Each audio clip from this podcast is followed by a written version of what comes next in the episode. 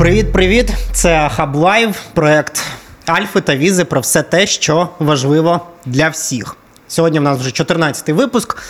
Е, повірте, ми просто обожнюємо ваші коменти, вподобайки, особливо дизлайки. Хоча насправді ні. Е, тому просто не стримуйте себе, не зупиняйтесь, все читаємо, все бачимо. Сущая истина, как и то, что я — это Артем, это Андрей, он любитель лайков, дизлайков, а в гостях у нас сегодня Юлия Проскурина, основательница digital-агентства имени, а точнее фамилии себя. Привет, Юлия.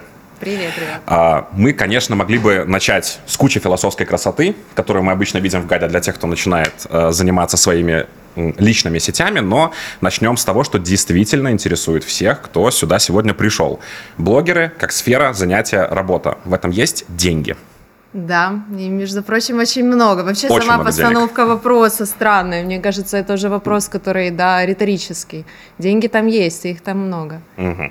Ну, насправді не такий риторичний, бо колись е, мав змогу спілкуватися з блогерами, вони кажуть, е, а в нас бартер. Ну, тобто нам надають товар, ми його рекламуємо, за це його отримуємо. Як зараз справи? Чи збереглася така тенденція, що м, тобі платять не грошима, а товаром? Да, такая тенденция есть, и многим брендам до сих пор удается добиваться внимания блогеров именно по бартеру. Но здесь зависит все-таки от э, самого бренда, да, что этот бренд представляет. Например, если ты служба доставки еды, у тебя очень высокие шансы работать даже с блогерами-миллионниками. Если у тебя бренд одежды, ты можешь спокойно выходить на звезд и работать с ними по бартеру. Если у тебя крутая, интересная одежда, это все реально. Но есть, конечно, ниши, э, которые, ну, у которых без вариантов сотрудничать с блогером по бартеру. Ну, вот, например, да, бренд стирального порошка. Какой шанс у него? картину, да, сидишь с порошком внезапно. Да, то есть тут э, для брендов важно осознавать, э, что не во всех э, сферах возможно договориться с блогером по бартеру. Ну и сейчас, конечно же, когда уже блогеры понимают, что они приносят брендам деньги, они не хотят работать по бартеру, потому что для блогера сделать рекламную интеграцию это на самом деле большая работа. Кажется, что вроде как видео сняла, да, там выложила фотографию, но на самом деле а, для того, чтобы сделать коллаборацию, для того, чтобы показать бренд, блогер проделывает действительно работу. Некоторые видео отнимают э, целый день, чтобы их снять, да, и ни один адекватный человек не согласится работать, например, за стиральный порошок или даже за еду. То есть а, в сред- сейчас все-таки идет тренд на то, чтобы переводить это все в реальные деньги. Это уже реальные деньги. Блогеры очень хорошо зарабатывают на коллаборациях, на сотрудничестве с блогерами. Но история, я так понимаю, история скорее про начинающих. Они часто начинают с бартера, например. А, Есть ли это какие-то такие Смотри, вещи? э, понятие начинающий блогер, оно очень абстрактное. Да. Есть э, маленькие блогеры, которые условно начинающие, то есть у них маленькая аудитория, но это аудитория супер лояльная, да, она небольшая, у блогера может быть тысяча охваченных пользователей в сторис, да, это относительно немного, но это супер лояльная аудитория.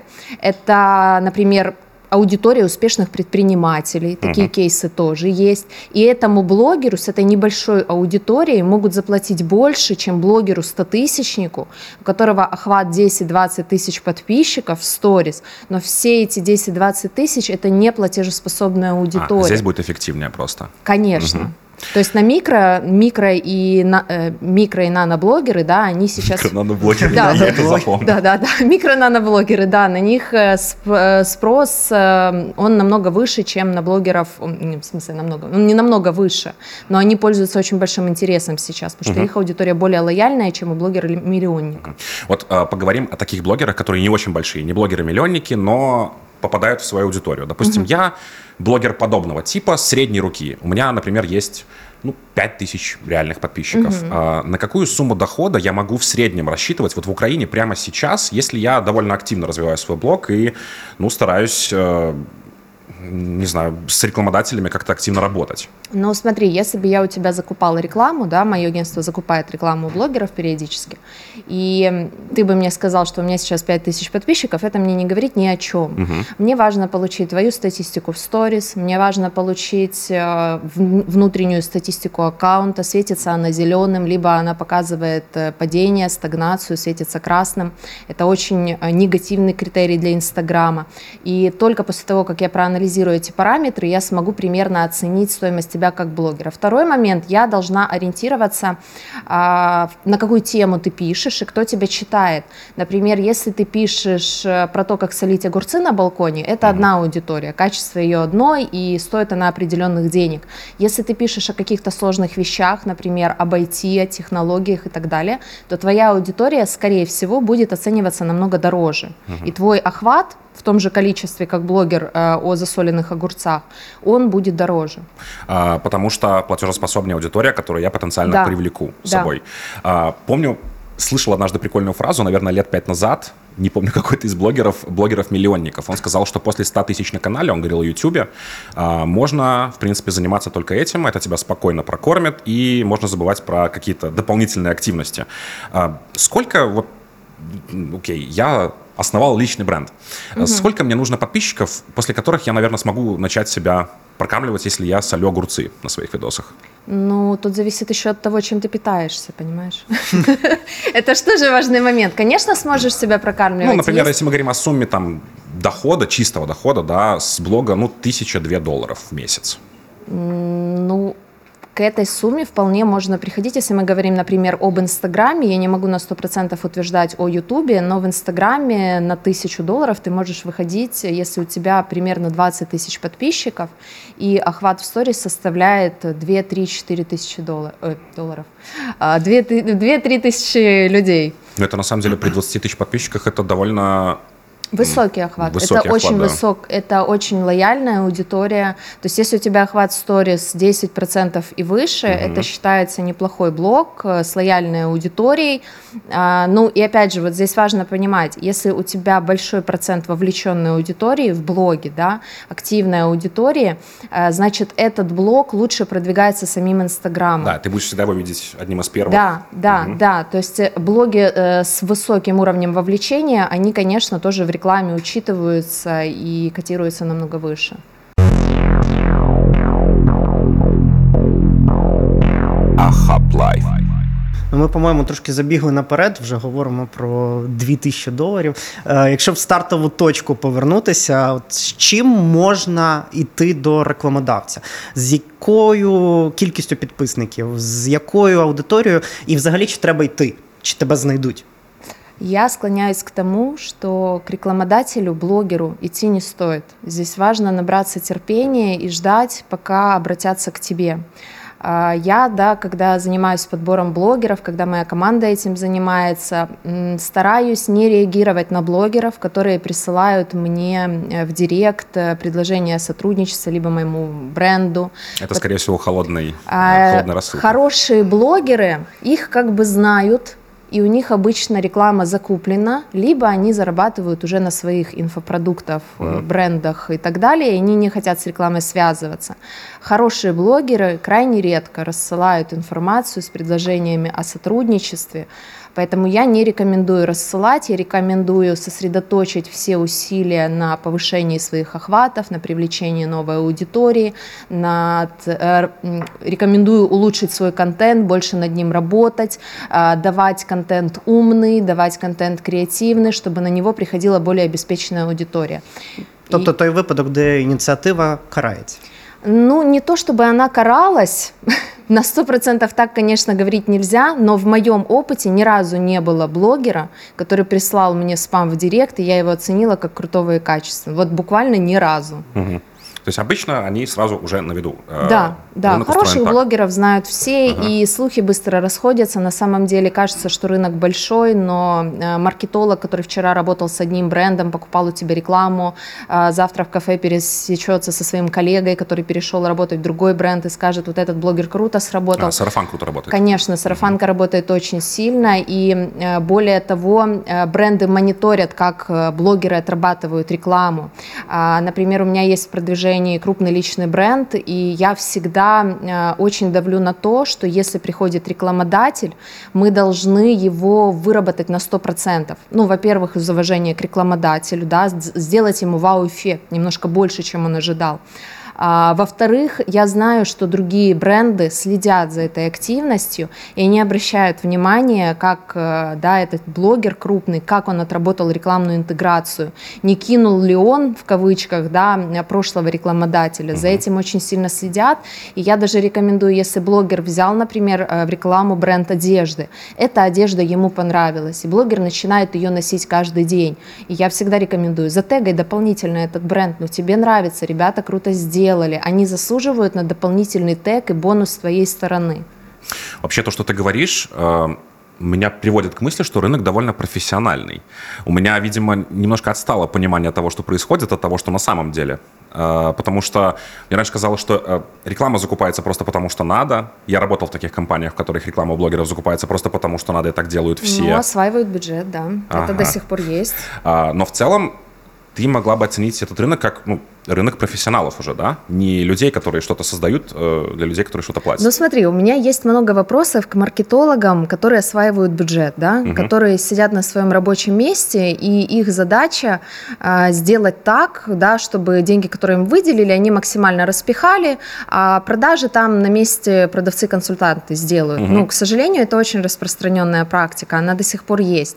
Но так как мое агентство, например, очень много работает со стартапами, у нас преимущественно стартапы, да, а, у нас, эм, если мы не обеспечиваем бренду продажи, то как бы мы на след... в следующем месяце с клиентом уже не работаем. Поэтому мы очень крутим педали, мы не можем позволить себе осваивать бюджеты, мы обязаны показывать результаты. Если не в продажах, то хотя бы в приросте аудитории. Потому что, ну, бывает ситуация, аудитория прирастает, подписчики приходят, они не покупают. То есть наша задача уже контентом их э, дожать, да, и побороться с их возражениями и склонить к покупке. То есть это наша стратегия работы. Всегда было интересно. Немножко не по плану, но все-таки спрошу. Насчет реферальных ссылок, какой процент переходов считается крутым? Ну, в смысле, уже Не, неплохим? не, не скажу тебе цифру. А, Опять же, смотри, ты видишь, ты мыслишь переходами, Да. а я мыслю продажами. Да. Вот в этом разница. То есть э, переходов может быть мало, но продажи будут хорошие, а Мгм. может быть и наоборот. Много таких ситуаций, когда там тысяча, две тысячи кликов, продаж ноль. То есть, если ко мне приходит человек и говорит, вот по моим рефералкам по такой теме проходит а, 20% всех, кто посмотрел, эта цифра ни о чем не говорит на самом деле. Но смотри, опять же, момент. Вот у меня, например, эм, курсы таргетированной рекламы покупали рекламу в блоге, в моем блоге. А, Я сделала им очень хороший показатель кликов по ссылке. Они даже не ожидали, что с моего охвата да, они получат такой процент кликов. А, Они не сделали покупки, эти люди, но пошла дальше грамотная работа. То есть этих людей, их базу их собрали, потом их отправили на бесплатный вебинар, потом позвонил менеджер по продажам, их доработал, и только после этого Дожали, они значит. сделали Мгм. вывод касательно моей аудитории. Но если бы они бросили эту аудиторию на этапе, когда они перешли на лендинг, то они бы, скорее всего, такой результат не получили. То есть тут идет комплексная работа. Ну тобто, просто повісити все на блогера не вийде. Якщо рекламна кампанія була невдалою, то ну зазвичай Зафакапилися. пер, пер, перший, кого звинуватять, це блогер. Хоча Конечно. він міг навіть привести достатню кількість за посиланнями аудиторії. Тут все общая работа. То есть, конечно, когда маркетолог обвиняет только блогера, он виноват и все, я все сделала, блогер плохо, как бы. Ну, опять же, видно по рекламе блогера. Если блогер на рекламе схалтурил, у меня были ситуации, когда мы покупали э, сторис у блогера э, достаточно дорого. Блогер выкладывала одну фотографию и просто я покупала вот здесь. И все, и дальше пошли там где-то в середине ее сторис. Для меня это был шок, потому что э, каждый блогер, когда он делает распаковку, платную распаковку продукта, э, он должен выложить 2, 3, 5 фреймов сторис, но не одну фотографию. И здесь как бы была моя ошибка как маркетолога, что я в ТЗ это не прописала, хотя для меня это ну такие логичные очень вещи и понятные. Но, собственно, за рекламой мы к ней больше не вернулись. В моем ТЗ этот пункт появился.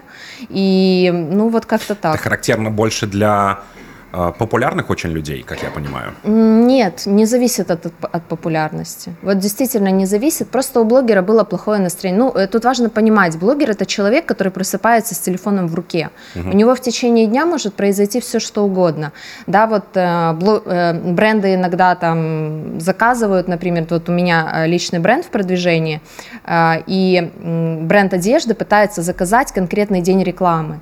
И я очень отговариваю бренд фиксировать в договоре конкретный день рекламы, потому что в этот день может произойти все что угодно. Это живой человек, он может заболеть, у него может что-то случиться, заболел ребенок, кто-то умер, все что угодно может произойти. И этот блогер выйдет с этой обязательной рекламой, он ее сделает, но она будет настолько неэмоциональная, угу. настолько безвкусная, что бренд от этого просто не выиграет. Да, бывают ситуации, например, мероприятия, когда ставят очень жесткий тайминг, например, там в течение пяти дней должна выйти реклама, но все-таки это в течение пяти дней, а не конкретно сегодня. Угу. И я так понимаю, что со стороны брендов, допустим, сидим мы в какой-нибудь компании, да, слушаем, как разговаривают маркетологи, а они планируют некую кампанию. А, и такие, так, ну это у нас отработают инфлюенсеры и пошли дальше, короче. Это провал. То есть такое отношение, когда так, это мы скинем на блогеров, они там поработают. И все. Ну, ну как?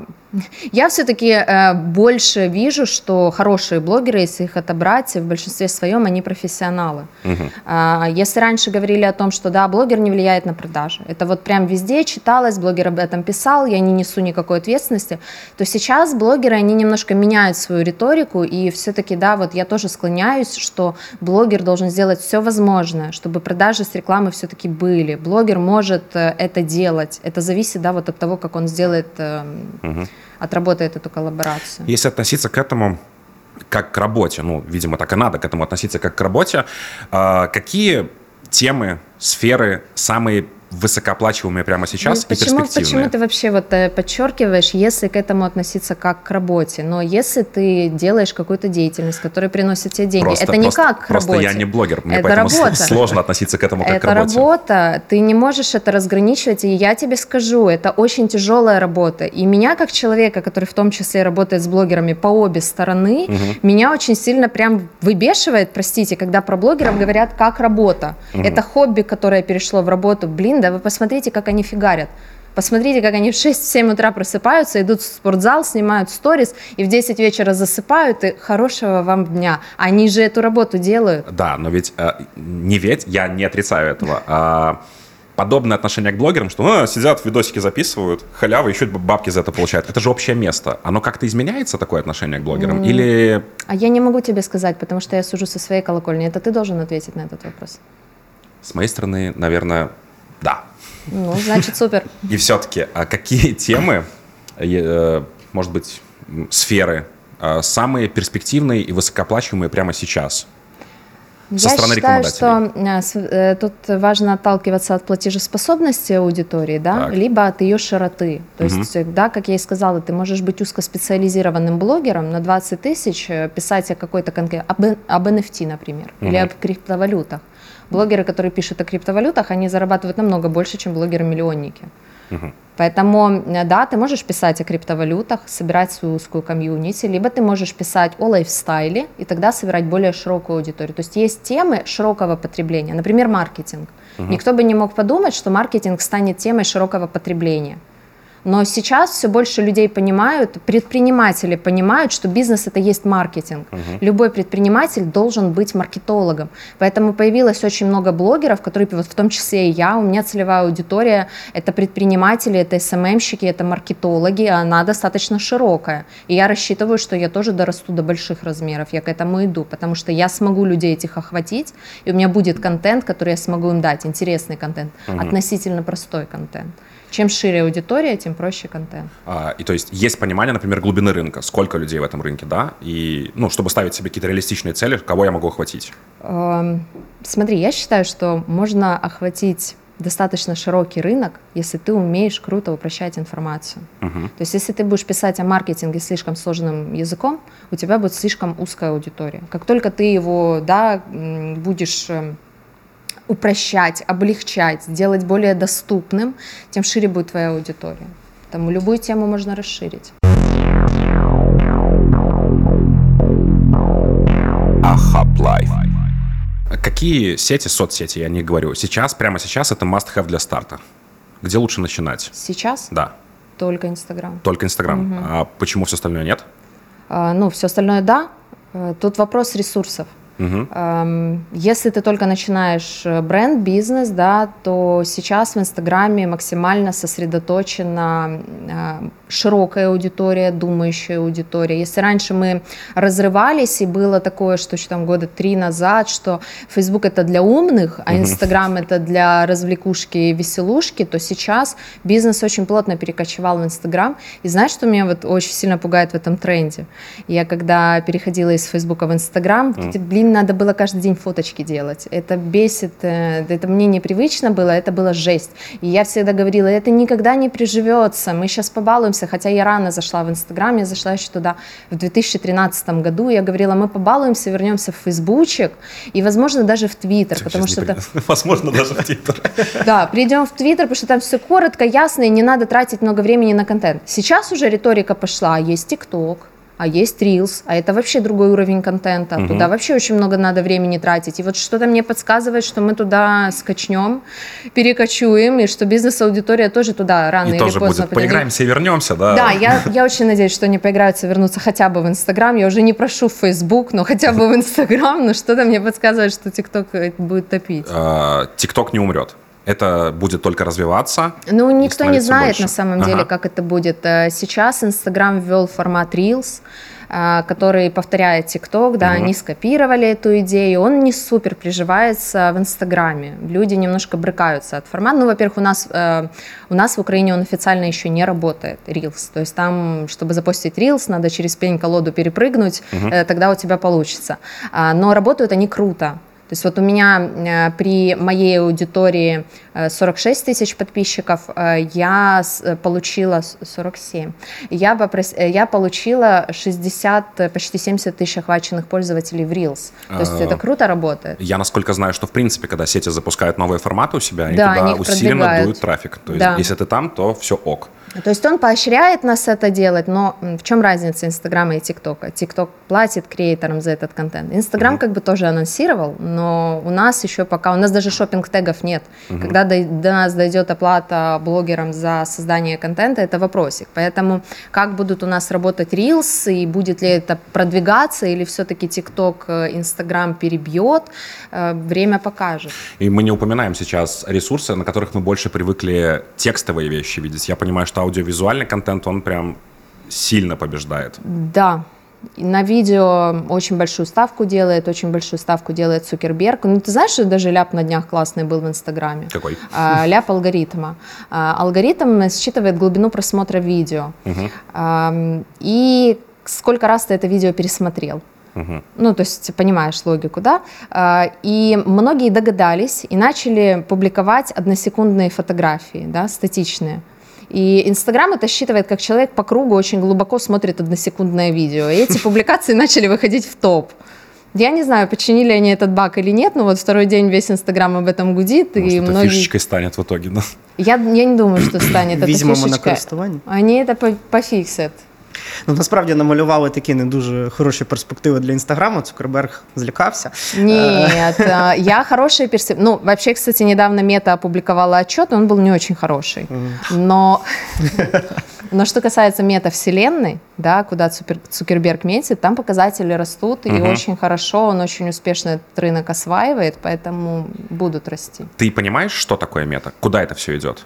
Ну, нас затягивает виртуальную реальность. Да, я просто, если честно, когда на это смотрю, я уже, по-моему, неоднократно это здесь произношу, я не понимаю, что это, зачем это. Это не прикладная вещь, это побаловаться. Ну, то есть я понимаю, как работает инста, я понимаю, а, с чем работает Facebook. А, я не понимаю, с чем работает а, метавселенная, А Сколько концепция. ты времени в день проводишь в социальных сетях? Я в, фейс... в Фейсбуке, я на Ютубе провожу часа 4, наверное, Ну, так ты уже там. в Твиттере часов ты 5. уже в метавселенной, тебе только очки одеть. Я не хожу в уже- закрытые комнаты и не смотрю на людей в виде пикселей. Но есть риск, что начнешь, я тебе больше скажу, люди сейчас собак цифруют, чтобы туда забрать. Тоже в очках ходят собаки. Нет, они просто вот их цифруют, оцифровывают и туда забирают. Мгм. То есть этот То есть формат, собака сама живет. он действительно вполне может стать главным, как сторики в инсте однажды, да? Кто Ну, смотрит ленту в- есть. в инсте? Кого еще раз? Ну, ленту в инсте, вот, Ну, да, ленту- лента, в- ну, ленту кто-нибудь вообще смотрит? Потому что я, я А, ты смотришь сторис только. да, только сторис давно уже. Прикольно. Да, это круто. Но все равно охват постов намного выше, чем охват сторис пока еще. Ага, то есть их не надо забывать. Нужно продолжать активно Посты, да. наполнять. Да, Мгм. но у меня посты собирают раз в пять больше охвата, чем сторис. Я дивлюсь стрічку, я з тих самих. Е, добре, е, окей, я не повторю помилку Артема. Я не буду сумніватися в тому, що блогер це робота. Е, я більш того скажу, це бізнес, ми всі це розуміємо, і будь-який бізнес він потребує вкладень. І чи є взагалі якась сума, яку можна от окреслити, яку необхідно вкласти для того, щоб як будь мета будь-якого бізнесу отримати прибуток, хоча б вийти в прибуток? Э, Чи ми віримо в казку Да. про те, що можна Сума мільйон необхідних набрати втрат. органікою? Ну, я не верю в сказку о том, что м, к блогу можно относиться к личному блогу, да, как э, к бизнесу. Потому что к тому моменту, как ты начнешь там зарабатывать деньги, ты уже настолько сильно выгоришь, э, работая бесплатно. То есть э, блог это же немножко, это же не как тебе каждый месяц платят зарплату. Это каждый день ты инвестируешь не деньги, ты инвестируешь свое время. И если ты это делаешь ради денег, ну, скорее всего, я даю три месяца, и ты сгоришь. Если же ты это делаешь, потому что тебе это нравится, вот я тебе приведу простой пример. Я зашла в Инстаграм в 2013 мой блог начал расти, то есть э, я зашла туда одна из первых, рекламы не было, я смогла собрать свои 20 тысяч подписчиков с помощью масс-фолловинга, официальной рекламы не было. У меня была офигенная вовлеченность, потом вводят алгоритм. 2016 у меня все падает вниз. И я так э, думаю, там меньше и меньше лайков, я начинаю забивать, меньше публиковать. В 2020, по-моему, я решила это дело возобновить, э, начать больше работать над контентом, искать форматы, которые э, зайдут аудитории, все это дело усиливать. Представляешь, сколько это лет прошло, пока я начала на этом, в принципе, зарабатывать. Но я кайфую от этого процесса. То есть э, для меня опубликовать пост, если у меня сегодня появилось два лишних часа, я могу сесть, покреативить, собрать свои заметки, опубликовать пост, и публикую пост с дрожащими руками, потому что я кайфую от процесса. А если ты заходишь туда, потому что как бы на этом можно будет деньги зарабатывать, то это уже априори проигрышный вариант. Ну, Дрожащими руками представь, что все твои подписчики голые. Ну, слушай, вот у меня аудитория, да, спрашивает, до сих пор этот вопрос мелькает, хотя уже много раз на него отвечает, да, э, есть ли смысл подбирать время публикации, то есть когда аудитория активней? Я передам своим работодателям просто. э, Вот вообще пофиг, как бы. И вот я яркий тому пример, потому что я публикую в любое время. Ну, разве что ночью я не опубликую пост, потому что, ну, ну это нелогично. Аудитория спит, понятно, к утру кто-то опубликует что-то новое, и меня просто вытеснит в ленте. Алгоритм отдает все равно приоритет более новым публикациям. Но вот это вот до 11 утра и после обеда ерунда.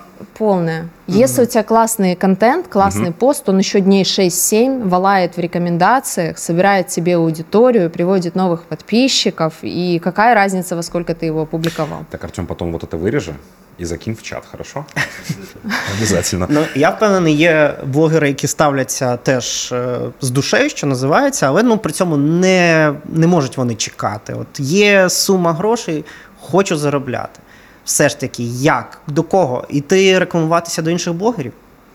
Э, Ты имеешь в виду, с чего начать продвижение своего блога? так. С- крутого контента. Мгм. То есть сначала наработать какую-то Только контент. базу. Смотри, Мгм. если у тебя в блоге ерунда, если непонятно твое позиционирование, как все любят говорить, если не оформлена твоя шапка профиля, хотя я не считаю это первостепенным показателем, а, то ты сколько рекламы не покупай, сколько миллионников тебя не будет рекламировать, э, ничего тебе это не даст, к сожалению.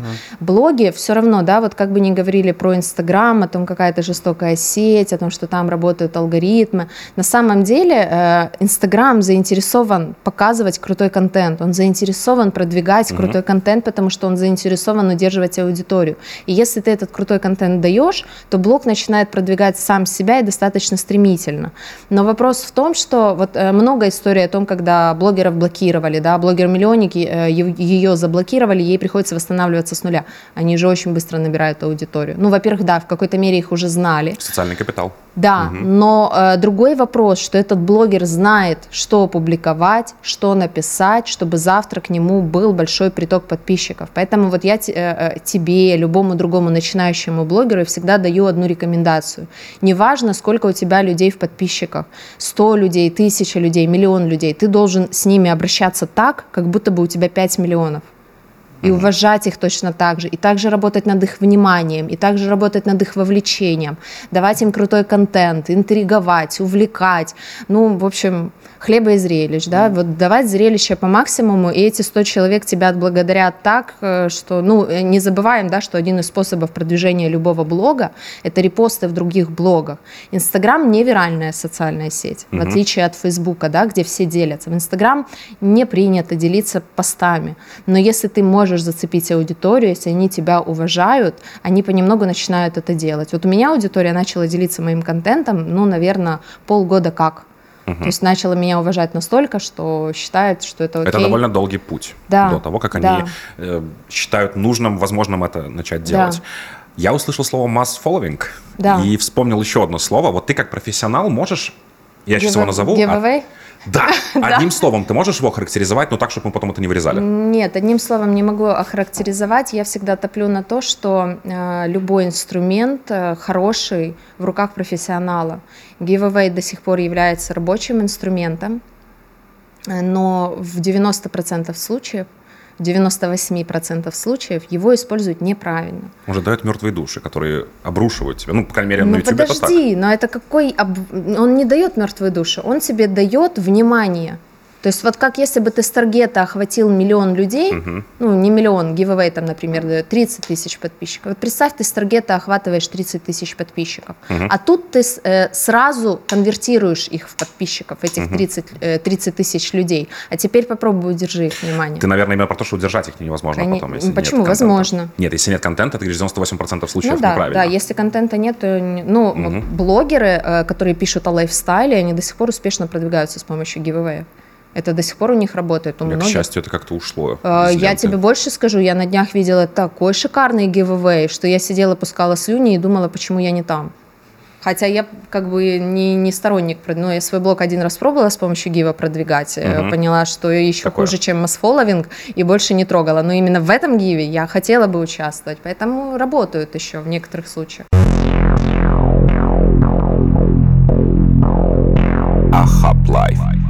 Ты нам сказала, что нужно относиться к своей даже сотне подписчиков как к миллиону, уважать свою аудиторию, и тогда они будут уважать тебя. А, Я люблю некоторых блогеров, они делают действительно качественный контент в темах, допустим, в которых я разбираюсь. Я понимаю, что это качественный контент, на который затрачена куча времени. А, Но минута две из ну, если, если мы говорим, допустим, о YouTube, минута две из этих 40 — это реклама, откров... ну, это откровенный щит. Типа, это реклама мошеннических сайтов, схем, разводок. И это же общее место. А эти, эти люди очень сильно удивляются, когда им предъявляют за рекламу. Говорят, это же просто реклама. Ну, то есть я с этого зарабатываю, чтобы делать для вас контент. Блин, ну как так? Это же неуважение аудитории. Да. И, может быть, у тебя есть понимание вообще, меняется ли парадигма восприятия этого? То есть придем ли мы однажды к тому, что будет стыдно всем плюс-минус рекламировать какой-то щит? Ну, это знаешь, как э, вот понятие, что в мире существуют мошенники. Так. Ну, я не хочу их на 100% сравнивать с мошенниками, но да, на 1000% блогер не проверит, что он рекламирует в некоторых случаях, да. А, блогер не может нести ответственность за качество, например, одежды, которую он рекламирует. Блогер не может нести ответственность, что он прорекламировал бренд, да, Ну, почему это? Я поняла этот взгляд. Качество одежды. Блогеры присылают классное платье. Он его рекламирует и говорит, вот искренне говорит, оно крутое. масс-маркет пошел. А людям Мгм. отправляют уже другое платье. Либо именно это платье было классным, а другое, э, а остальная одежда в этой линейке была не очень. Блогер не может на 100% отвечать за действия брендов, за действия других людей. Это тоже важно понимать. Е, А якщо ми вже заговорили про репутацію, ну і тут питання репутації 100%. Е, чи можна за допомогою особистого бренду відмити репутацію великого бренду? Ну, тобто є така тенденція, що великі компанії, яким багато що закидають, вони починають переводити це все на те, що от у нас є представники, вони розвивають свої особисті бренди, розвивають зазвичай в такому ключі, щоб репутація була чистенька, біленька. Е, і на них починають переносити бренд великий. Як це працює? Що це? Це магія, це маніпуляція, це психологія. Психологический феномен. Мне кажется, тут даже если выйти за рамки социальных сетей и отлистать немножко время назад, вот э, сейчас менее распространенная практика, к моему большому сожалению, когда, например, звезд привлекают к рекламе каких-то брендов. Ну, Мгм. например, звезда рекламирует жилой комплекс, да, я здесь буду жить. Ну, вот мы же как раз про это и говорим. Мгм. Вот эта звезда отбеливает, например, имидж строительной компании, которая вчера кидала людей, а сегодня строит новый ЖК, звезда рекламирует, и все, доверяя этой звезде, начинают доверять этому ЖК. Поэтому это даже в офлайне работает. Конечно, в интернете схема такая же. Чому люди на це ведуться? Ну, тобто, вони розуміють, що є великий бренд, і вони розуміють, що Ну, слушай, Старый люди, спецприем. люди вообще иррациональные. Я всегда топлю за это, что мы мыслим э, иррационально, и наше поведение его сложно объяснить. Да, наше сознание и подсознание, оно вообще в разных э, плоскостях. На- нами управляет наш мозг, а не наше сознание на самом деле. М, э, Поэтому почему мы так реагируем на рекламу, э, почему мы так реагируем на личный бренд? Э, Ну, потому что вот такой наш мозг в какой-то мере глупый. А я фішка с- працює. Я сейчас не о тебе, не о твоем агентстве, а, скажем так, о твоих коллегах. Так. А, некоторых коллегах, с последствиями работы которых я, к сожалению, лично очень часто сталкиваюсь в сети. Вот различные программы, в том числе платные, интенсивы, гайды, советы, лайфхаки, как начинать строить личный бренд, да, А, оно очень редко о том, как делать контент. Оно, ну, круто контент делать, да, ведь мы говорим, что крутой контент продвигает, это круто, а оно скорее о том, как его продвигать, об инструментах продвижения. Редко о том, что, больше о том, как. А, Очень, очень редко из этих всех советов, э, я опять-таки не твоя мы сегодня уже не говорили, э, можно узнать, как прокачать ценность контента. Мы, как правило, узнаем, как я тебе прокачать расскажу, ценность почему. Вот обертки. мы только что говорили об... э, Прости, что перебиваю, Да я поняла проблем. суть вопроса. Вот мы только что говорили об рациональном мозге. Но Так. все-таки, да, вот э, интенсивы, марафоны, курсы, это как бы, ну, да, они делаются с целью обучить людей, а, это все прекрасно, но основная у них цель какая? Продать собственный курс. зарабатывать, заработать денег, да. М, Так вот, э, я как человек, у которого в продаже есть, я всегда отбрыкивалась от продажи чего-либо в своем блоге, а, я пришла к этому внезапно, сама от себя не ожидая, да, но э, это пользуется спросом.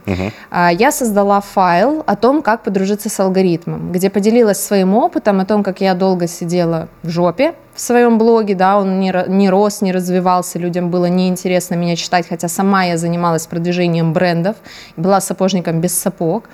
И я поделилась опытом о том, э, как я пошагово э, увеличивала вовлеченность в своем блоге, как я меняла свой контент, э, каким открытиям касательно работы алгоритма я пришла, потому что как работает алгоритм, это на самом деле большая тайна, его не знают, этого не знают даже сотрудники Apple, хотела сказать. Если бы знали все, то Да. все бы этим это- пользовались, и Если, это, этого мы не это, работало. да, если бы это знали все, это бы не работало, и я нашла какие-то фишки, вот, которые я увидела закономерность, вот это работает.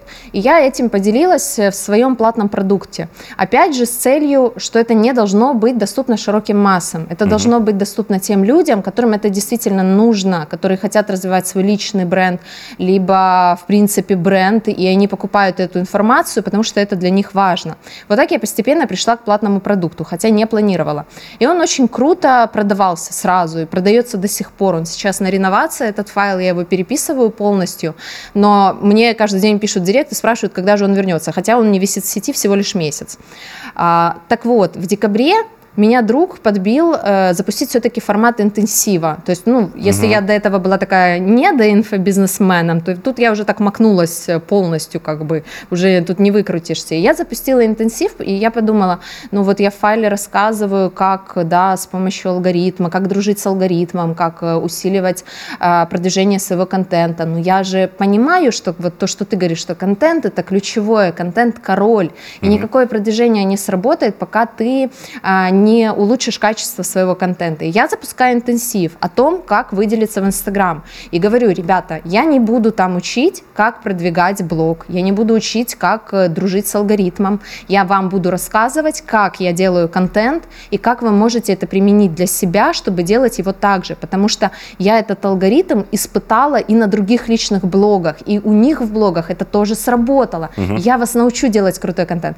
Как ты думаешь, как хорошо продавался этот Хуже. интенсив? Хуже. Он тоже круто продался, я прям не ожидала, потому что я запустила его за 15 дней до Нового года, сам понимаешь, период такой себе. Он хорошо продавался, но намного хуже, чем файл, понимаешь? То есть психология людей, нашего глупого и рационального мозга, мы ищем путей легких. Мы не пытаемся заморочиться, мы не пытаемся дать крутой контент, вот то, о чем я говорила, что свои 100 подписчиков уважать так же, как ты будешь уважать миллион, когда ты его соберешь. Люди не хотят этого делать. Мы воспринимаем блог как что? Как бизнес, Бизнес. как способ заработать. Быстрого заработка, если ты начинаешь. Быстрого, да. Желательно вот с первого месяца. Мгм. Мне кажется, мы должны немножко просто пояснить. Уже раз 100-150 прозвучало классный контент, крутой контент, качественный контент, супер контент. Этого не звучало. А, Если вот максимально коротко, что ты под этим подразумеваешь? Что такое классный контент? Вот мы говорим об Инстаграме. Контент, который читают. А почему его читают? Потому что он затягивает, потому что ты читаешь первую строчку и все. Ага. Ты Есть на крючке, может, ты не можешь принципы, оторваться. Да, э, есть. Приходи ко мне на интенсив. Хорошо, можно буквально два факта, а остальные мы оставим. Ну смотри, я периодически вот тоже недавно, не, сейчас у меня прям есть э, на сайте файл э, пи- э, 50 призывов к действию, которые повысят твой охват. Ну, это как раз волшебная кнопка, которую все ищут. Я вообще не планировала так много об этом говорить, честно скажу. Да, но э, это 50 призывов к действию, то есть э, грамотно поставленный призыв к действию в нужном месте, с нужной целью, он поможет повысить тебе вовлеченность и сформирует интерес. Грамотно прописанный заголовок. То есть э, как человек э, видит пост, вот ты опубликовал пост, сначала человек видит что? Картинку вообще видеть. Вот, видит картинку. То есть картинка его либо зацепила, либо нет, и он ушел. После картинки он опускается куда? Первая строчка, ну, лайки. Заголовок. А, лайки, я, я иногда смотрю на лайки. Вот поэтому их пытались скрыть. Но так это, было, это был неуспешный опыт, да? Да. Многие на лайки смотрят, действительно. А, Потом мы смотрим на заголовок, и вот тут цепь, цепляет он нас или нет. Потом кнопочка «Еще», мы опускаемся, либо не опускаемся, мы дочитываем текст до конца, либо не дочитываем. А, вот, вот эта вот грамотная расстановка, когда ты умеешь управлять вниманием, опуская человека вниз и в конце заставляя его пойти и посмотреть еще сторис, вот это интересный контент. И если ты удерживаешь человека до момента, что он пойдет и посмотрит еще сторис. Але А, ти спочатку говориш- карусельку. Ще покрутити. Ну, если а потім- каруселька, а да, потім или сторіс. видео, да, Видео. да. Но не видео, но не пост, в котором и видео, и фото. Да. А, я, ты вот сейчас говоришь о заголовке, и я часто вижу историю, как к нему пытаются привлечь внимание, выписывая его капсом. Как ты к этому Ну, это относишься? дешевый прием, такой Дешевый. самый простой. И ну, когда не, не можешь, бесит. когда не можешь другим способом привлечь внимание, тебе приходится кричать.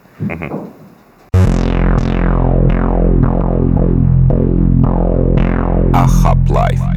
Для мене особисто це був взагалі десь розрив шаблону, коли я почув таку фразу, що ти блогерові починаєш довіряти ледь не на рівні е, члена своєї сім'ї. Слушай, у меня недавно была ситуация. Я первый раз с таким столкнулась. То есть я относительно начинающий блогер. Ко мне подошла э, девушка и говорит, Юль, добрый день. И начинает со мной на «ты» общаться. Я на нее смотрю, я понимаю, я ее не знаю, я ее, у меня очень плохая память на лица, я потерялась. Я стою, думаю, елки, где, когда? И я стесняюсь спросить. И она, кстати, я забыла сказать, я вас просто в Инстаграм читаю. Ничего, что я подошла. И я так думаю, ну уже легче как бы. То есть, да, ну, Працює. стирается вот эта грань. Это ощущается таким странным феноменом, да, вот мы везем окей подкаст, да, нас там где-нибудь в лифте узнали, Да, где-нибудь да, да. в баре узнали, и такое, блин, топовый подкаст, или там не топовый, ну, предположим, что топовый, а, топовый подкаст, блин, альфа супер. Да, слово альфа звучит дважды, в начале и в конце, то есть, да, э, мы не говорим на банковские темы, мы говорим на какие-то, но это переносится э, на бренд, и, и да, это стирается, как будто человек с тобой сто лет знаком.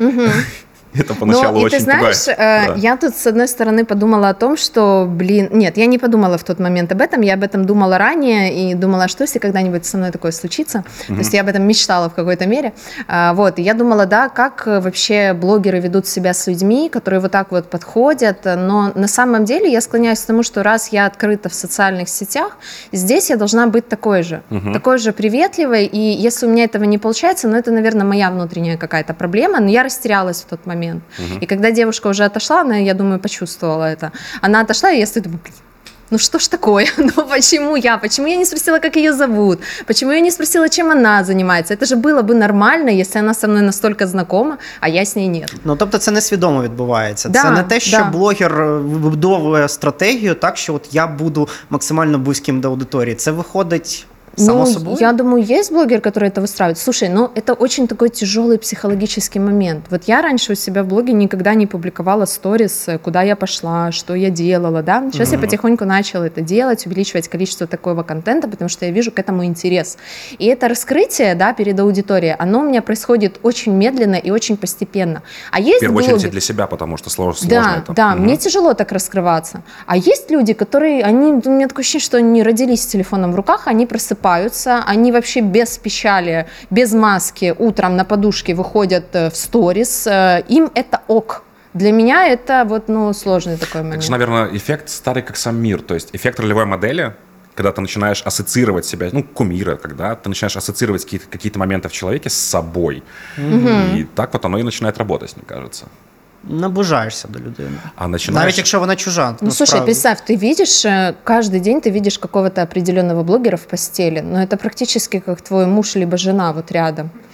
Но это же то же самое, это очень интимные моменты, и блогер этим делится. И когда ты этого блогера увидишь э, где-то в публичном месте, Все равно, что в то это постели. ж- ж моя жена, как бы я с ней каждое утро просыпаюсь, да, я утром просыпаюсь, листаю ее сторис, и вот она в постели, и я в постели. Ну, Цікаво, вот. вот. скільки, скільки було розлучень через блогерів? Я думаю, много. Я, я начал думать сейчас просто о вот маньяках, которые настойчиво преследуют людей. Я думаю, у любого популярного блогера есть такая история или много историй, когда их натурально Думаю, преследуют. есть. А, вот если в профессиональной практике, может, у тех, с кем ты работала, такие истории, когда человек не знает, что У делать со только с, сталкером. у меня только со звездами есть, но э, я не знаю, это потому что они блогеры или потому что они звезды. Но я думаю, у обычных блогеров это уже тоже есть. И уже даже ситуация, да, когда ты гуляешь э, там, по центру Киева, и там девушки рядом идут, ой, я только что видела там тут-то, тут-то. То есть они обсуждают этого блогера, который просто гуляет по городу на уровне звезды селебритис. Мгм. У нас же, наверное, вообще вот к началу 22 года начала немножко стираться стена между вот это блогер, это просто звезда, ну как ты сейчас сказала. Я так понимаю, что бо- больше нет, это, как правило, этого разделения. То есть все да, в да. сети. Если ты публичный человек, ты уже звезда. Человек может ни разу в телеке не появиться, при Да, этом да, быть ты можешь, ты чем- можешь быть э, бизнесменом, известным в Украине бизнесменом, который относительно неактивно ведет свой блог, но ты много раз давал интервью, ты тоже звезда.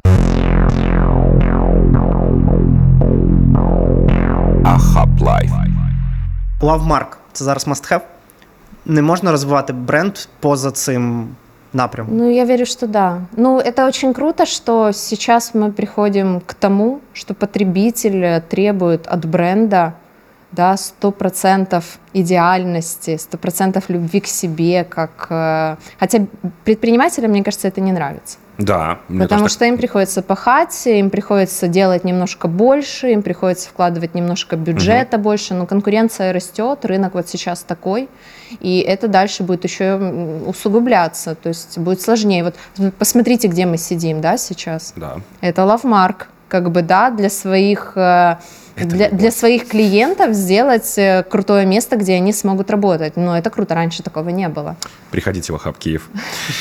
А, Мне иногда просто как потребителю контента, я иногда могу почувствовать некое лицемерие. Допустим, бренд, э, я представляю, в бренд зашла новая, э, не знаю, новое сборище ребят, которые говорят, так, теперь мы делаем Love Mark. И я начинаю, ну, там, я подписан на какие-то соцсети, и это резко начинается, я прям чувствую эту любовь, которая падает на меня. Я чувствую как бы внимание ко мне, я чувствую, как они резко начинают откровенничать, делиться чем-то. Я не чувствую этом ничего, кроме рекламной кампании маркетинговой. Я чувствую, нет ли вот в этом Но у проблемы тебя для нету, ну да, ты себя немножко не, в- не в своей тарелке чувствуешь. Да, Но да. может быть потому, что ты привык, что до этого было по-другому, и поэтому это сейчас вызывает дискомфорт. И мне кажется, новое поколение людей, да, они уже более будут к этому, как, ну, в смысле, так и должно быть. То, что большинство украинских брендов крупных знает слово «лавмарк», тебе это нравится. Да. Супер. Ну, смотри, э, вот даже ситуация, говорят, да, вот э, нужно делать вау-эффект. То есть, если ты что-то делаешь для своего потребителя, сделай что-то сверху, чего он не ожидал. Так вот, э, например, если ты там доставка еды, доложить в пакет э, какую-то пироженку, там, я не знаю, бутылку шампанского при большом чеке, это уже не вау-эффект. Люди уже к этому привыкли, это само собой разумеющееся, да, что что-то могут туда подложить. Вау, неожиданность. Да, то есть и вот так вот повышается градус, и брендам приходится все больше и больше сил вкладывать, чтобы удивлять. Но интересно, что я смотрела э, статистику, что э, чем моложе да, человек, ну да, там подрастающее поколение, тем меньше они задерживаются, удерживаются в конкретном бренде, да. Вот если мы там, например, я полюбила Мерседес, все, там я на всю жизнь э, клиент Мерседес. Вот подрастающее поколение, они если полюбили Мерседес, Мерседес должен их удивлять каждый раз, каждый месяц, условно говоря, потому что завтра они полюбят BMW, если BMW их э, удивит больше. Вот Значит, они отдел быстрее маркетинга меняют. будет расти. Ну, це Да. все расти, не і була расти, реклама, і зразу расти. скажемо, е, автомобільних брендів. Ну, тобто ми живемо в епоху трошки більше. Е, Блогер повинен зробити трошки більше для рекламодавця, а сам бренд має зробити трошки більше для свого А клієнта. Да. рекламодатель, как нормальный лавмарк бренд, должен удивить его суммой, которую ему за это заплатят. А, мы начали с самого интересного, с денег. И не то чтобы прям закончим, но начнем заканчивать, да, э, этим же самым, самым интересным, как это все сделать. Э, Если ты э, решил, что, ну, ты будешь зарабатывать этим, это твоя новая работа. Ты Блогерство. блогер. А блогер — это работа. Я это понял. А, вместо Блица довольно короткие вопросы будем задавать. Короткие Ага. вопросы. Будем очень надеяться, Что я отвечу кратко и Э, четко. при- и предметно, и не слишком ли много денег стоит то, что сейчас будешь отвечать просто нам, да. А, смотри, первый вопрос. Первые три шага на пути с нуля до личного бренда, вот, которые ты посоветовал бы человеку, который решил этим заняться. Найти нишу, Ниша. понять свою сильную сторону, о чем ты можешь писать круто, и найти точки вдохновения. Точки вдохновения — это Да, что-то, что, рефы. э, что-то, что позволит тебе на регулярной основе генерировать что-то новое. Потому что если у тебя есть идея, но она исчерпывается пятью постами, то далеко на этом велосипеде ты не поедешь. То есть Мне- ты должен постоянно чем-то меня подпитывать. бывший начальник говорил, что вдохновение ничто, контент-план все. Плохая идея. Окей, Інстаграм number one, ми це зрозуміли. А який number two? Ну, тобто, де найефективніше себе розкрутити, крім інстаграму? Э, Я считаю, вообще для личного бренда проще всего начинать из Телеграма. Потому что там нету визуального контента, там э, упор на тексты, и э, телеграм-каналы, они очень друг друга поддерживают. То есть, Да. например, у тебя э, есть определенное количество друзей, ты публикуешь на своих страницах в Фейсбуке, Инстаграме и так далее, говоришь, я вот запустил Телеграм о том-то, том-то, том-то, А, они на тебя подписываются, тут же ты их просишь, поделитесь со своими друзьями, кому это будет интересно, мне это очень поможет, А, и собираешь, например, первые 200-300 подписчиков, условно. Ты уже можешь идти э, к телеграм-каналам схожей тематики. И вот если в ситуации с Инстаграмом, скорее всего, если у тебя 200-300 подписчиков, контент там будет слабенький, то в Телеграме 200-300 э, 200-300 подписчиков вполне могут читать крутой контент. То есть этот автор будет для них стараться, скорее всего. И ты вот можешь найти э, блоги, аккаунты с такой же аудиторией и договориться о взаимном пиаре. Вот ты сделал с ними коллаборацию и получил там плюс э, 30-40 новых подписчиков, новых людей. Плюс э, в Телеграме принято делиться контентом. Его пересылают друзьям, что тоже дает Это тебе... просто. Мгм. Да, это просто э, в каналах, э, ну, редко кто делится, но друзьям пересылают очень много. Если ты затрагиваешь классные, интересные темы, то достаточно быстро Телеграм растет. И Вообще какая-то проблема. Я просто думал, что я такой один, но потом поговорил с ребятами, с разными знакомыми и понял, что я такой не один. Э, Вот если есть баннерная слепота, у меня в Телеграме, не знаю, чатовая слепота. Я подписываюсь на офигенно интересный канал. Вроде как а это супер, потому, что в Телеграме нет алгоритмов. А- потом забываю, как будто понимаю, он висит, там Да, накапливается, да. накапливается. я Но не читаю. э, смотри, э, я тоже не читаю телеграм-каналы в течение дня, но я могу в конце недели зайти и интересные промониторить. И так делают многие. Сейчас уже Телеграм ввел реакции. Да, кстати, Там уже есть офигенно. комментарии. Да. И я склоняюсь к тому, что вот, ну, ждем, когда в Телеграм придет алгоритм. Он должен туда прийти. А, ну, была же какая-то очень такая странная попытка, на мой взгляд, э, с этой рекламой, которая Она выскакивала. не попытка, она работает. Ну, как тебе вообще? Э, То, как это в итоге начало Никак. работать? Никак. Никак. Не, не оценил никто, но они продолжают это делать. Э, Ну, с одной стороны, ну не с одной стороны, я понимаю создателей, потому что они хотят зарабатывать. Мгм. Потому что телеграм-каналы на этом, да, владельцы телеграм-каналов, они на этом зарабатывают, и многие зарабатывают очень хорошо. Там тоже хорошо работает этот рынок. Но почему они не имеют права пускать свою рекламу? Странно, что они запустили это прямо э, в самих чатах. Это возмутило больше всего, потому что у пользователя создается ощущение, что это я написала о криптовалютах. И да, и я наблюдала за инвестиционными блогами, которые пишут, что криптовалюты, например, зло, да, то есть автор не поддерживает. И тут в его блоге появляется реклама криптовалют. Это был дикий, лютый трэш просто. И, ну, аудитория очень, очень плохо на это механика, отреагировали. Да. то есть как будто бы от его имени. А где, в какой соцсети обитают прямо сейчас самые высокооплачиваемые блогеры? Я думаю, Инстаграм и Ютуб. Инстаграм. Мгм. И Инстаграм, Ютуб. А скажи, Да. а в ТикТоке есть деньги? Просто я видел несколько раз, что, ну, то есть это очень круто развивающаяся соцсеть, э, но денег в ней особо как будто как и нет. Ну, а почему нет? Потому что Рекламодатель пока идет. еще, даже не в этом дело. Они уже туда пошли, они все прощупывают, они все это видят. Но ТикТок — это преимущественно смешной контент. Там есть серьезный контент, э, классный, да, есть крутые блоги, но преимущественно это все-таки юмор. А юмор классно пересылают, он вирусится, но продает он так себе. Поэтому, скорее Юмор вс- плохо продает. да, поэтому, скорее всего, вот ТикТок еще не настолько хорошо монетизируется, как всем хотелось бы. Ну и плюс еще говорят о том, что в ТикТоке пока еще все-таки не платежеспособная аудитория, молодая и не платежеспособная. Мгм. То есть должно пройти время, как это, например, было да. с Инстой, вот мы Да, начинали об да, этом говорить. аудитория это будет подрастать. да. Мгм. А, продолжим историю о нашем начинающем блогере. А, Топ-3 вещи, на твой взгляд, которые, ну вот, точно делать не надо. Которые, может быть, многие делают, а, но делать бы не стоило. Э, Точно не надо идти в giveaway, э, точно не надо пиариться за счет конкурсов, точно не нужно участвовать, участвовать в чатах активности. А, Я противник чистки ботов.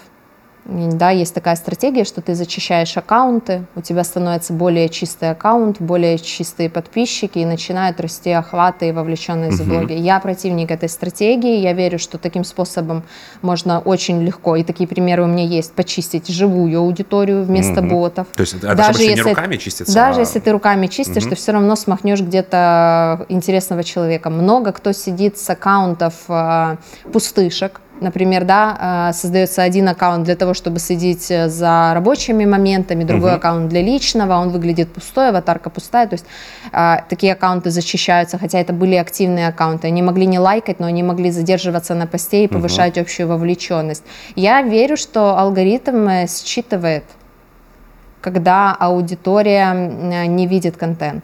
Поэтому я противник чистки э, ботов. Вот этого делать точно не стоит. Різні є стратегії ставлення до своєї аудиторії. Яка є рекомендація і чого остерігатися в цьому? Бо ну, є реально блогери, які до своєї аудиторії показово ставляться доволі прохолодно. І це все одно працює, вони все одно набирають. Ну, наприклад, про холодно. Ну, взагалі, взагалі людям подобається, коли їх. е, Знаєш, були такі сторінки, називалися BDSM SMM. Не видел никогда? Вот не там дуже как раз- чесно кажучи. Как раз там к аудитории очень жестко. Давайте вас отшлепаю, разберу ваш профиль и так далее. Ну, ну, это скорее игриво. Но это, но это такой tone of voice, как бы. Ага. Какой ты выберешь. У меня тоже, я достаточно жестко общаюсь со своей аудиторией, но у меня открытый блог, я пишу, я стараюсь писать э, как есть. Стоит разделять отношения и tone of voice. Это неравнозначные вещи. Ну, у кого как. У кого-то равнозначно. Если лайфстайл-блог, то равно. Ну, вообще тяжело разделяться. Тяжело быть в блоге одним человеком, а в реале другим. А, Ну, наверное, у кого-то так получается. Строить образ сложно. Мне кажется, Про- да. проще, проще быть собой. Э, Слушай, ну строить образ. Э, Когда ты выходишь в сторис по 10 раз в день, по 20 раз в день, как ты можешь? Ну это уже какая-то шизофрения начнется, представь. То есть это, например, звезды могли себе раньше, когда было телевидение, когда была пресса, да, могли позволить себе две личности вести, две жизни вести, как говорят, да, вы ничего не знаете о звездах, как они реально жили. Сейчас сократилось расстояние за счет соцсетей, я так понимаю. да? А, Вот сейчас звездам, которые раскрутились в эпоху до социальных сетей, очень тяжело за этим трешом всем наблюдать. Они не готовы так выкладываться туда. С кем дружить и с кем коллабиться? Я считаю, что социальные сети это большая тусовка. Вот как ты заходишь в ночной клуб и видишь людей, с кем ты начинаешь общаться, заводить отношения, заводить дружбу. А Социалка, она очень похожа. Ты можешь реагировать на сторис, э, ты можешь писать в директ. Поэтому дружить и коллабиться с людьми, которые тебе симпатичны и интересны. Блогер може брехати. Да. Ну тобто легенда якась е, для особистого бренду це працює, створити собі образ, який не відповідає тому, що да, насправді є. есть. Но мне кажется, они где-то вживаются уже в этот образ и по-другому не могут существовать. Ахаплайф. Что ж, у нас с Андреем вопросы закончились, но, возможно, они есть у вас. И давайте 5-6. Так, есть. Раз, раз. О. Привет, меня зовут Егор, я тиктокер, у меня в тиктоке 4,5 миллиона. О, класс, давай А, обменяемся Инсте. контактами. Да, окей. В инсте 150 тысяч, но я попал как бы в теневой бан. Какие ты советы дашь, чтобы публикации опять набирали от 10, от 15 А тысяч почему ты попал в теневой бан? Ну, скорее всего, из-за того, что я долго не выгружал посты. А сколько ты не выгружал посты? Ну, наверное, месяц, месяца два. Ну, если ты начнешь регулярно публиковать контент, нормальный контент, а не запрещенный контент, и дополнительно привлекать аудиторию на страницу, то все будет постепенно восстанавливаться. Но у меня в основном, знаешь, не запрещенный контент, а в основном или какая-то фоточка, или какая-то прикольная рубрика из ТикТока. Ну, смотри, э, я тебе рекомендую вообще не цепляться за теневой бан как таковой, да, вот эта логика 100 людей люби как миллион, она работает здесь также, поэтому ты продолжай работу, развивай его, а, делай так, как ты раньше делал, он постепенно будет восстанавливаться. В какой-то момент придет э, скачок, да, ты выкинешь какой-то пост, который супер зайдет, и он переломит у тебя статистику в корне наоборот. У меня был опыт э, неприятный с личным брендом. Они э, в июне проспонсировали giveaway, и блок лег на полгода. Но вот эта регулярная работа, она его вытянула обратно. То есть если у тебя не было вот таких прям жестких блоков, то ты вернешься быстрее обратно. Ахаплайф. Добрий вечір, мене звати Андрій. Скажи, будь ласка, от блогерам новачкам варто починати з якої платформи? Можливо, одразу варто створити, наприклад, веб-сайт, публікувати, наприклад, контент на декілька платформ, чи варто сконцентруватися спочатку виключно на одній платформі? Дякую. А, Лучше, м, лучше концентрироваться на одной платформе, потому что а, затрата временного ресурса. Когда ты только начинаешь, ты очень быстро выгоришь, если будешь э, публиковать сразу там на, на двух, трех, пяти ресурсах. К сайтам я вообще отношусь нейтрально. Многие сейчас обходятся без сайтов. Я проводила опрос э, своей аудитории в Инстаграме. А, По-моему, 80% людей э, отметили, что когда они попадают на страничку бренда, они не идут на сайт, они хотят все увидеть в Инстаграме. Поэтому сайт м, не стоит. В этом же и модель развития вот той же самой инсты. Все в одном, да. Не вести людей с площадки. Да. Поэтому Твиттеру не жить.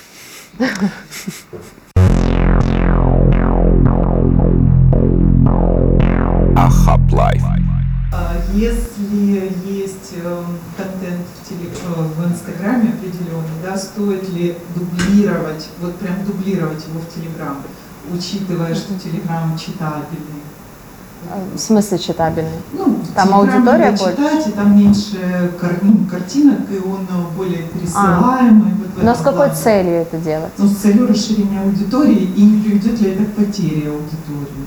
Скажем. Ну, то есть вы хотите создать для своей аудитории более комфортные условия. То есть вот если кто-то любит Телеграм, пусть читает в Телеграме, если кто-то любит Инстаграм, пусть читает в Инстаграме. Потенциально в Телеграме Ну, если, э, скажем так, если нету, если нет желания генерировать отдельно контент для Телеграма, можно такую стратегию попробовать. Но прям если на 100% копировать, э, нет. В Телеграме тоже есть прикольные м, стратегии развития, интересные способы вовлечения, которые кардинально отличаются от Инстаграма. И люди будут видеть, что это просто пост, скопированный из Инстаграма. Поэтому, конечно, по-хорошему э, делать разный контент будете разную аудиторию привлекать. То есть у меня в Телеграме тоже, помимо того, что в Инстаграме 47 тысяч, у меня в Телеграме сегодня стало 11. А, вот. И я публикую там разный контент. Там другая аудитория, она по-другому вовлекается. Подру- другой, совершенно другой контент пересылает, что удивительно. То есть тот контент, который в Инстаграм просто бы раздербанили на куски, в Телеграме, ну так, неохотно. То есть их увлекают другие вещи, там другая аудитория и по-хорошему разделять.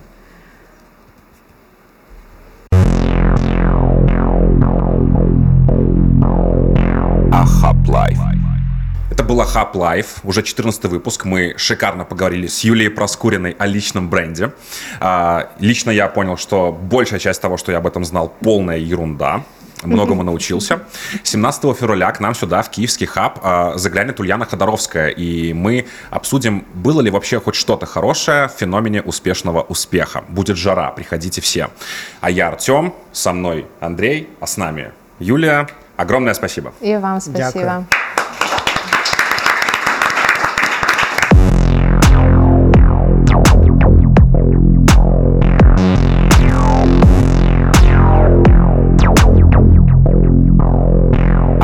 Лайф.